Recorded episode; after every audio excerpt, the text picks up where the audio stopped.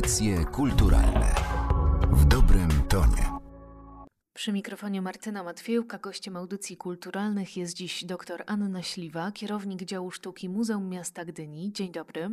Dzień dobry. Porozmawiamy dziś o projekcie, dzięki któremu w pogłębiony sposób możemy zapoznać się z tak szerokim zagadnieniem, jakim jest modernistyczna architektura Gdyni. Jest to wirtualna platforma szkłometaldetal.pl. Powstała dzięki dofinansowaniu ze środków Narodowego Centrum Kultury w ramach programu Kultura w sieci, ale wszystko zaczęło się od pewnej wystawy. Tak, w 2016 roku rozpoczęliśmy pracę nad wystawą, która potem cieszyła się naprawdę bardzo dużym zainteresowaniem. Wystawa miała na celu zaprezentowanie modernistycznego dziedzictwa architektonicznego Gdyni, ale w taki nietypowy sposób. To miała być wystawa o architekturze, ale jakby trochę bez architektury. To miała być wystawa, w której główną rolę pełni detal. Przeciętnie użytkownik takiego budynku, który nie jest wykształcony architektonicznie, może myśleć, że tego detalu w ogóle tam nie ma i że budynek nie jest wart ochrony. Nic bardziej błędnego. I też tą wystawą staraliśmy się to pokazać, że architektura modernistyczna jej subtelny detal może być bardzo intrygująca, może przyciągać uwagę i na pewno warta jest ochrony, warta jest uwagi. Nasza wystawa miała więc na celu pełnić ważne zadanie edukacyjne, uświadamiać odbiorców, pokazywać im, jak ważne dla dziedzictwa, dla też ochrony modernizmu jest zachowanie każdego z nas, lokatorów, mieszkańców takiego budynku. Sama wystawa miała miejsce w roku 2016 to było niedługo po ogłoszeniu ważnej dla Gdyni decyzji, bo w roku 2015 śródmieście Gdyni uznano za pomnik historii. Pomnik historii to chyba najwyższa forma zabezpieczenia danego budynku nieruchomego, dziedzictwa nieruchomego. Zorganizowaliśmy naszą wystawę, spotkaliśmy się z bardzo serdecznym odzewem.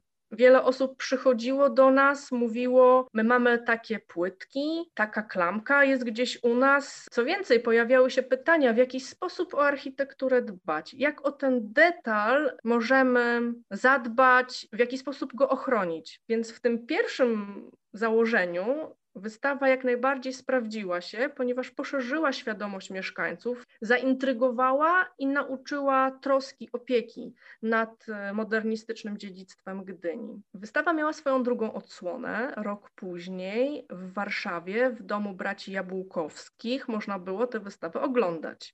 Wyszedł też piękny katalog i wystawa cieszyła się naprawdę dużym uznaniem. Zdobyliśmy muzealniczy Oscar, a więc wyróżnienie w konkursie Sybilla. Udało nam się także zdobyć pierwsze miejsce w kategorii wystawa w konkursie Wydarzenie historyczne roku. To były dla nas bardzo ważne wyróżnienia, pokazywały, że zarówno ta tematyka, jak i sposób, w jaki pokazaliśmy architekturę, w jaki sposób chcieliśmy o niej opowiedzieć, to był właśnie strzał w dziesiątkę. Kiedy w 2020 roku wybuchła pandemia, wszyscy zostaliśmy pozamykani w domach. Ten kontakt z budynkami, z architekturą i oglądaniem był o wiele bardziej utrudniony, tak? Przemieszczanie się też ludzi było utrudnione. Wówczas pojawił się pomysł, żeby ten detal modernistyczny i architekturę Gdyni pokazać w internecie. Dzięki wsparciu Narodowego Centrum Kultury i programu dotacyjnego było to możliwe. Muzeum Miasta Gdyni mogło już jesienią 2020 roku pokazać, odsłonić odbiorcom stronę internetową, na której to przybliżyliśmy detale. O tym, co znajdą Państwo na stronie, jeszcze opowiemy. Ja chciałabym skierować naszą uwagę teraz na sam modernizm, bo stworzony przez Państwa projekt, y, wystawa, a później również platforma, w dosyć nieoczywisty sposób podchodzi do tego zagadnienia architektonicznego. Zazwyczaj, kiedy myślimy o modernizmie, widzimy bryły, kształty, zarysy budynków, no to czego nie sposób nie zauważyć. Tymczasem Państwo skupili się na detalach. Adolf Loss, jeden z prekursorów modernizmu, zwykł mówić, że ornament to zbrodnia i rzeczywiście modernizm trzyma się tej zasady, aby elementy dekoracyjne były bardzo dyskretne, eleganckie, nie rzucające się w oczy. Pewna różnorodność y, jest też osiągana dzięki używanym materiałom, o czym też dowiadujemy się z projektu. Jakie są te modernistyczne detale? na wystawie pokazywaliśmy detale z konkretnych gdyńskich lokalizacji. Na stronie internetowej również trzymamy się tej zasady. To nie miały być jakiekolwiek płytki posadzkowe czy jakiekolwiek fragmenty tynku, ale właśnie te z konkretnych gdyńskich kamienic, budynków, które miały swoich właścicieli, miały swoją historię.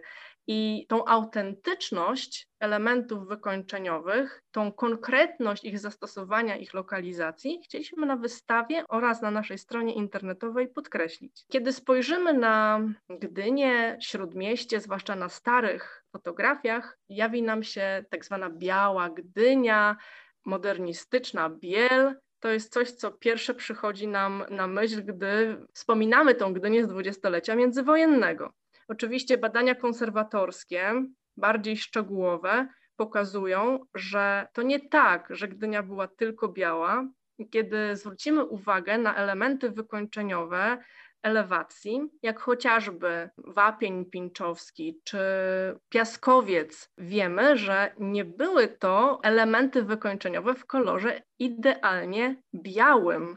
Natomiast różne drobinki kwarcu połyskujące w dobrym oświetleniu, w słońcu, rozjaśniały elewację i stąd na zdjęciach one często wydają się białe, choć takie nie były. Bardzo często również e, stosowano czy korzystano z płytek. Najczęściej były to płytki w kolorze takim kremowym, jak na przykład zastosowane w Orłowskiej willi przy ulicy Inżynierskiej 109 i 111.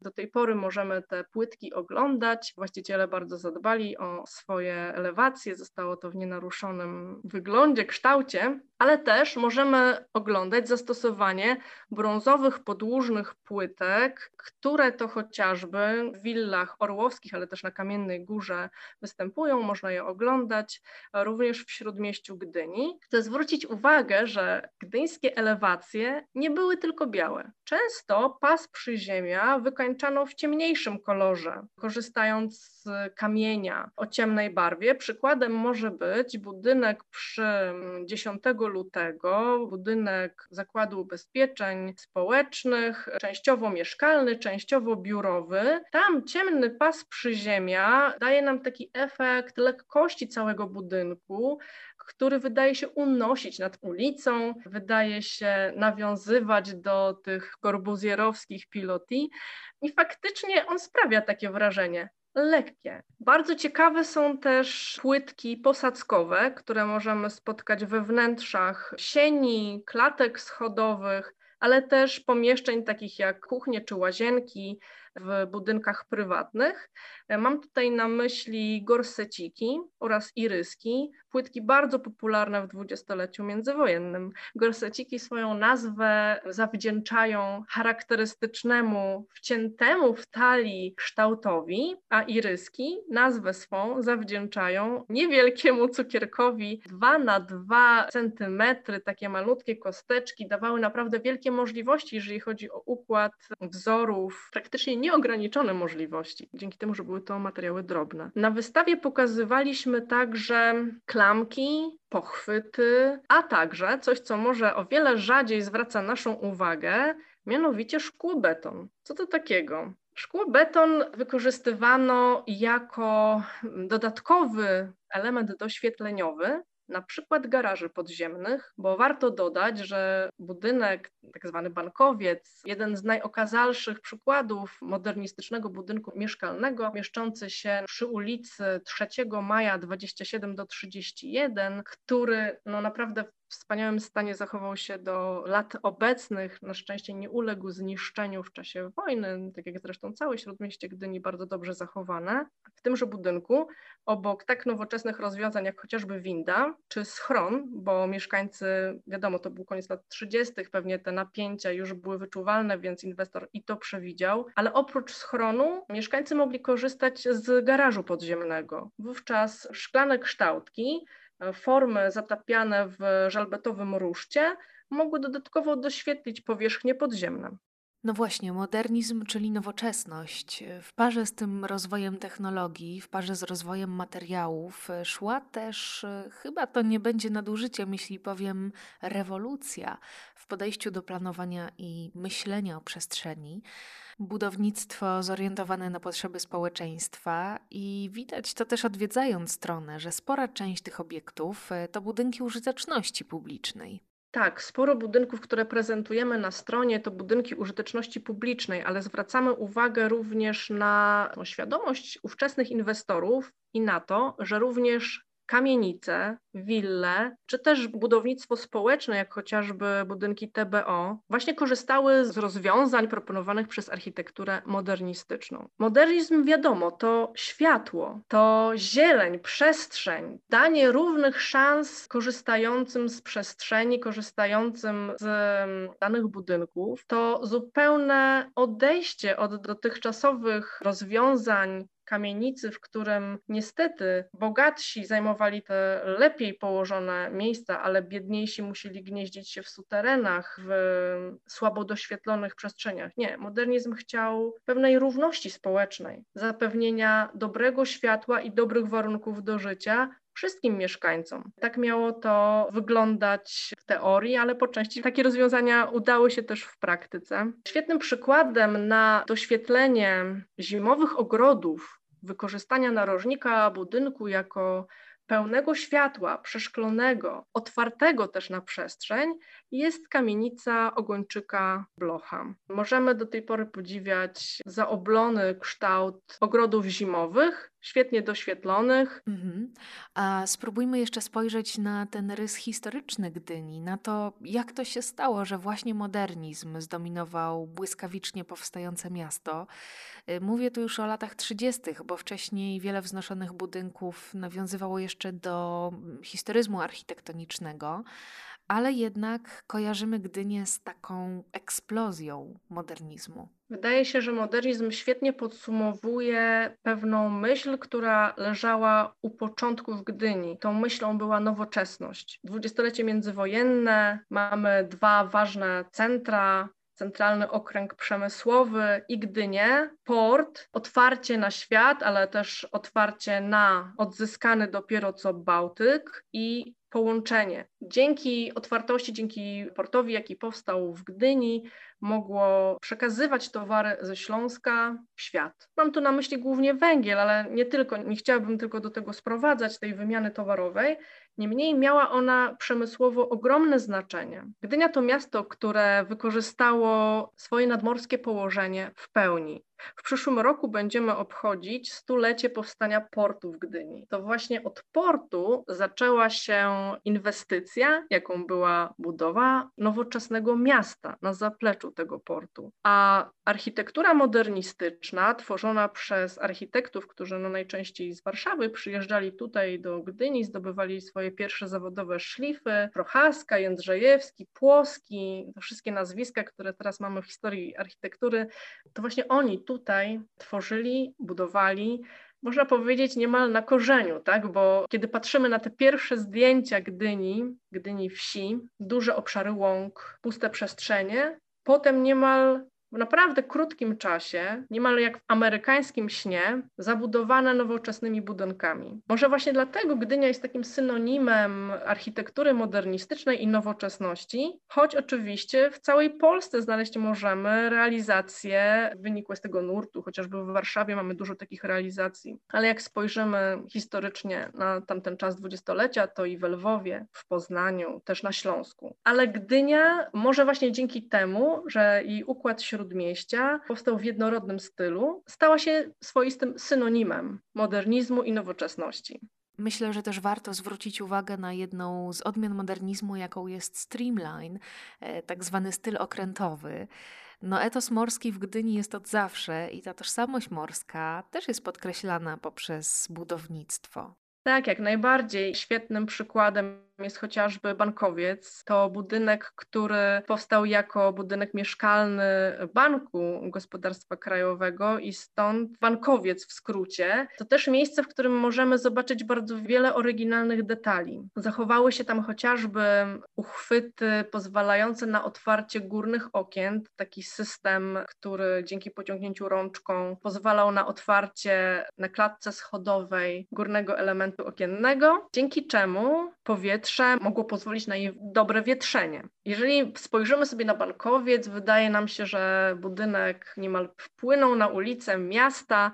Faktycznie rodzi się takie wrażenie, i architekci na tym też bazowali, chętnie wykorzystywali zaoblone narożniki budynków po to, żeby właśnie łączność z morzem podkreślić, czy z transatlantykami, które wówczas były jednak taką kwintesencją morskości i tych dalekich wypraw. Gdynia jako to miasto otwarte na morze i otwarte na świat, myślę, też bazowało na tych rozwiązaniach i do tej pory przechadzając się gdyńskimi ulicami, mamy silne wrażenie właśnie portowego charakteru tego miasta.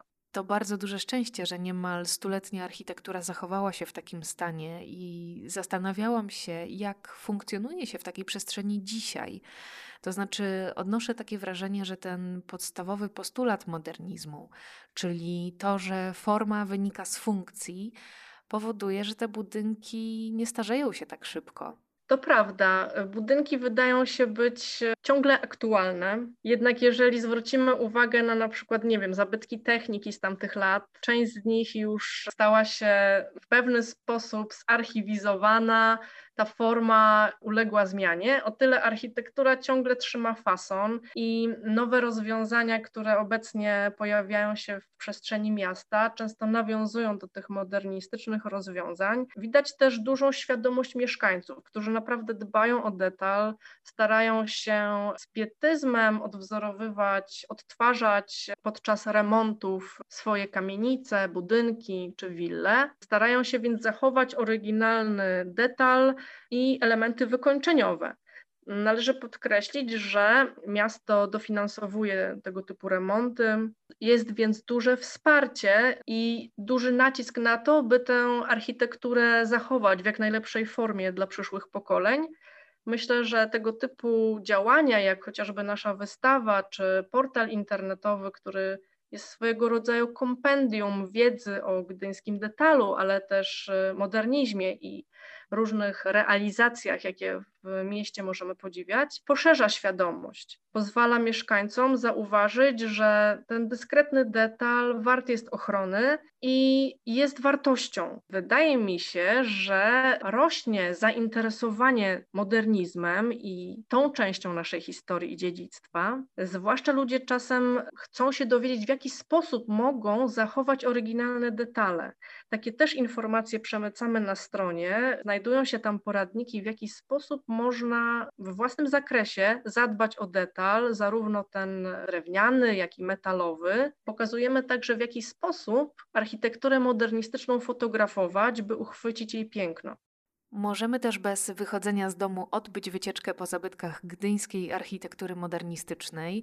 W jaki sposób ta platforma została skonstruowana? Strona Szkło Metal Detal zapewnia Państwu możliwość obejrzenia około 80 gdyńskich lokalizacji. To budynki nie tylko ze śródmieścia, ale też sportu i innych dzielnic Gdyni, jak chociażby Orłowa, Kamiennej Góry, Chylonii, Grabówka, więc można zobaczyć, że te budynki skupiają się nie tylko w Śródmieściu. I to jest myślę intrygujące, że można tym szlakiem modernizmu gdyńskiego wyruszyć i przejść się po całym mieście. Wyszukiwarka na stronie umożliwia szukanie nie tylko według nazwisk architektów, ale też można poszukiwać według konkretnych detali, które nas interesują, na przykład materiałów wykończeniowych jak kafelki, czy tynki, to wszystko jest możliwe. Strona prezentuje także dwa spacery wirtualne. Można dzięki temu wejść niemal do środka kamienicy Kręskiego, to jest kamienica przy ulicy Świętojańskiej 55. Można także odwiedzić wraz z nami kamienicę Bolesława i Genowefy Orłowskich przy ulicy 10 lutego pięć, a inne budynki mam nadzieję, że urzekną Państwa swoim pięknem na zdjęciach, które prezentujemy na stronie. Kilka takich zdjęć znajdą Państwo również pod opisem podcastu. Myślę, że warto na zakończenie powiedzieć słowami Andrzeja Szczerskiego, przywołanymi przez Panią w katalogu wystawy, że Gdynia to dzieło otwarte. Szkłometaldetal.pl Pod ten adres odsyłamy wszystkich zainteresowanych tym projektem. Dziś w audycjach kulturalnych opowiadała dla Państwa jego koordynatorka dr Anna Śliwa. Bardzo dziękuję. Dziękuję. Audycje kulturalne